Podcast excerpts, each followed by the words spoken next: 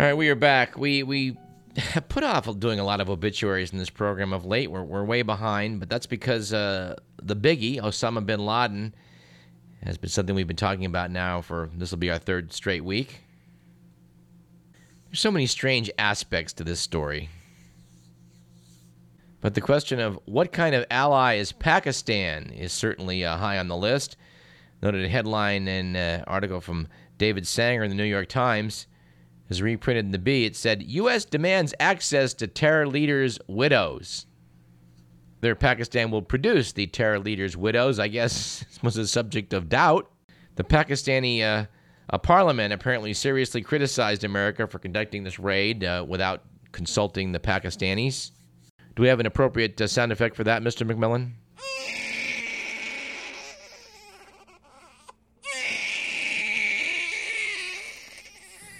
And uh, as for uh, terrorist plots originating in Pakistan, the issue of the uh, two thousand eight Mumbai attacks uh, has come to the fore due to the fact that there's a trial taking place that apparently is going to name names. According to the Wikipedia entry on this, there were more than ten coordinated shooting and bombing attacks across Mumbai in November of two thousand eight, conducted by Islamic terrorists who invaded from Pakistan. The terrorists who carried out the reconnaissance before the attacks later stated that the attacks were conducted with the support of Pakistan's Secret Service, the I S I. In fact, to quote from The Guardian, Pakistan spy agency's alleged role in Mumbai terrorist attacks attacks to be revealed. Witness in U S trial expected to say I S A officers were complicit in the twenty oh eight terrorist attacks that killed more than one hundred sixty people. Notes the article, a former member of Lashkar-e-Taiba, a violent Pakistan-based extremist group with close links to the Pakistani military, is expected to tell a court in Chicago that I S A officers were complicit in the November terrorist attacks. This trial is coming at a critical time, with relations between Islamabad and Washington at a new low following the death of Osama bin Laden. The hearings could acutely embarrass the I S I, which is suspected by many in the U S and elsewhere of protecting the man responsible for the nine eleven attacks. The trial is also likely to fuel pressure in the U S for high levels of financial aid to Pakistan to be cut. The article notes that official court documents in the case have so far played down the role of the I S I, still officially considered by the C I A and other American agencies as a key ally in the hunt for Al-Qaeda operatives in Pakistan. They avoid mentioning the Pakistani spy service by name, for example. We will continue to follow this one. All right, in the uh, in the continuing lack of recovery we're seeing in the U S economy, uh, higher fuel prices are certainly not helping. How about this item from Kevin Hall and Robert Rankin from the McClatchy newspapers? And again, we uh, we take our hat off to the good people at McClatchy for the fine reporting they're doing. Headline from their article is, Speculators Push Fuel Prices Higher, noting that investment banks, hedge funds rule in the futures market. The article starts out noting that uh, Wall Street is not the conventional explanation for high fuel prices, but it's one that facts point to. Analysts usually say that high prices stem simply from supply and demand. They mean demand for oil and gas is rising and supplies aren't keeping up, so people bid up their price. But global and U S supplies are plentiful and demand is stable. So that's not it. And the analysts say it's because the markets are afraid that the Middle East turmoil will interrupt oil supplies, so nervous buyers are bidding up prices to ensure they lock in a contract for oil, just in case it's scarce later. Article notes there's probably some truth to that, but after five months of turmoil, there's been no significant impact on Middle East oil supplies, even as prices have seesawed. So that's not credible either. What is credible?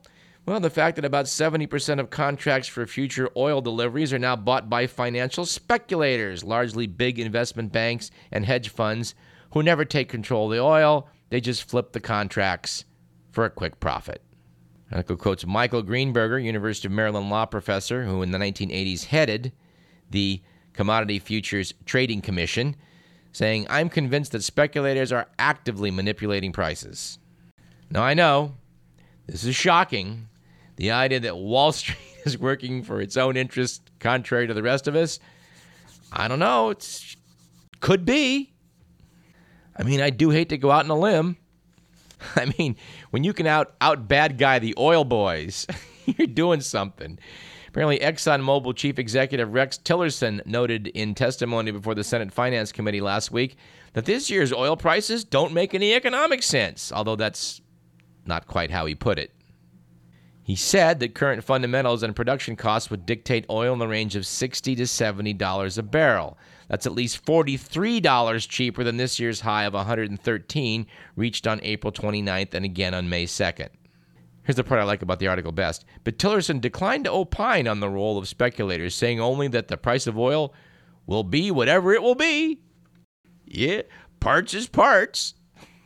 And speaking of uh, interesting pronouncements from executives, how about this one from Louis Calamari, C E O of Philip Morris? He notes, you know, it's not that hard to give up smoking. This was said at the company's annual shareholder meeting in New York. This came in the wake of uh, Philip Morris sparring with members of an anti-tobacco and other uh, corporate accountability groups, during which a, a nurse named Elizabeth Gunderson from U C S F cited statistics that tobacco use kills more than four hundred thousand Americans and five million people worldwide. Oh, by the way, the total combination from all illegal drugs is less than a tenth of that. Gunderson said a patient told her last week that of all the addictions he's beaten, crack, cocaine, meth, cigarettes have been the most difficult. And I can tell you this correspondent during his medical training conducted an unofficial survey of uh, drug addicts who were hospitalized I came in contact with. And I would ask him, which is easier to give up, heroin or meth, as the case may be, or cigarettes? At least three quarters of the time, the answer came back definitively, oh, I, I can give up the drugs, but I can't give up smoking. Therefore, I tend to dispute the statement made by Mister Camilleri. It's actually quite hard to give up smoking. By the way, he himself is a longtime smoker, and back in April of twenty oh nine, in a Business Week article, he was quoted as saying that he'd quit only once for about three months when he had a cold. But you do have to admit that after the meeting they held where in which the company reiterated its position that, quote, tobacco products are addictive and harmful, unquote, that, well, that's that's progress. At least they're admitting that. All right, we don't have time for too much left here on the show. I do want to cite an article by Tom Newton in the Sacramento Bee, which captured my attention about where Mark Twain roughed it on Lake Tahoe. Back in high school, I had a chance to read Mark Twain's classic book, Roughing It, where he described, among other things, uh, hanging out on the shores of Lake Tahoe. And apparently where that uh, camping took place has been a subject of controversy, a rather heated controversy.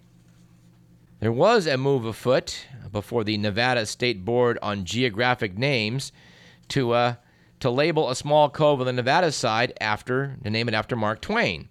This has caused some Californians to say, no, they've got it all wrong. He must have camped on the California side.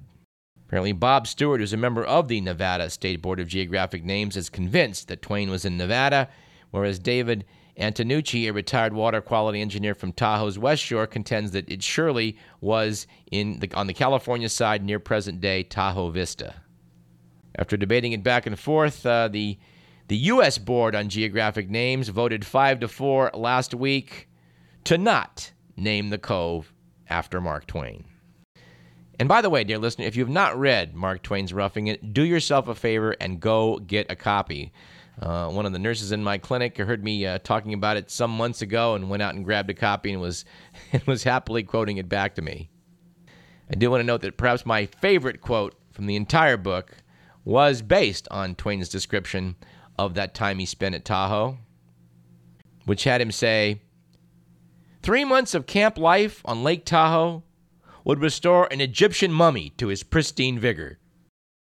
Of course, even Twain realized that he may be overstating the case just a bit, so he added, "I do not mean the oldest and driest mummies, of course, but the fresher ones." Now, if I had known they'd line up just to see them, I'd taken all my money and bought me a museum, buried with a donkey.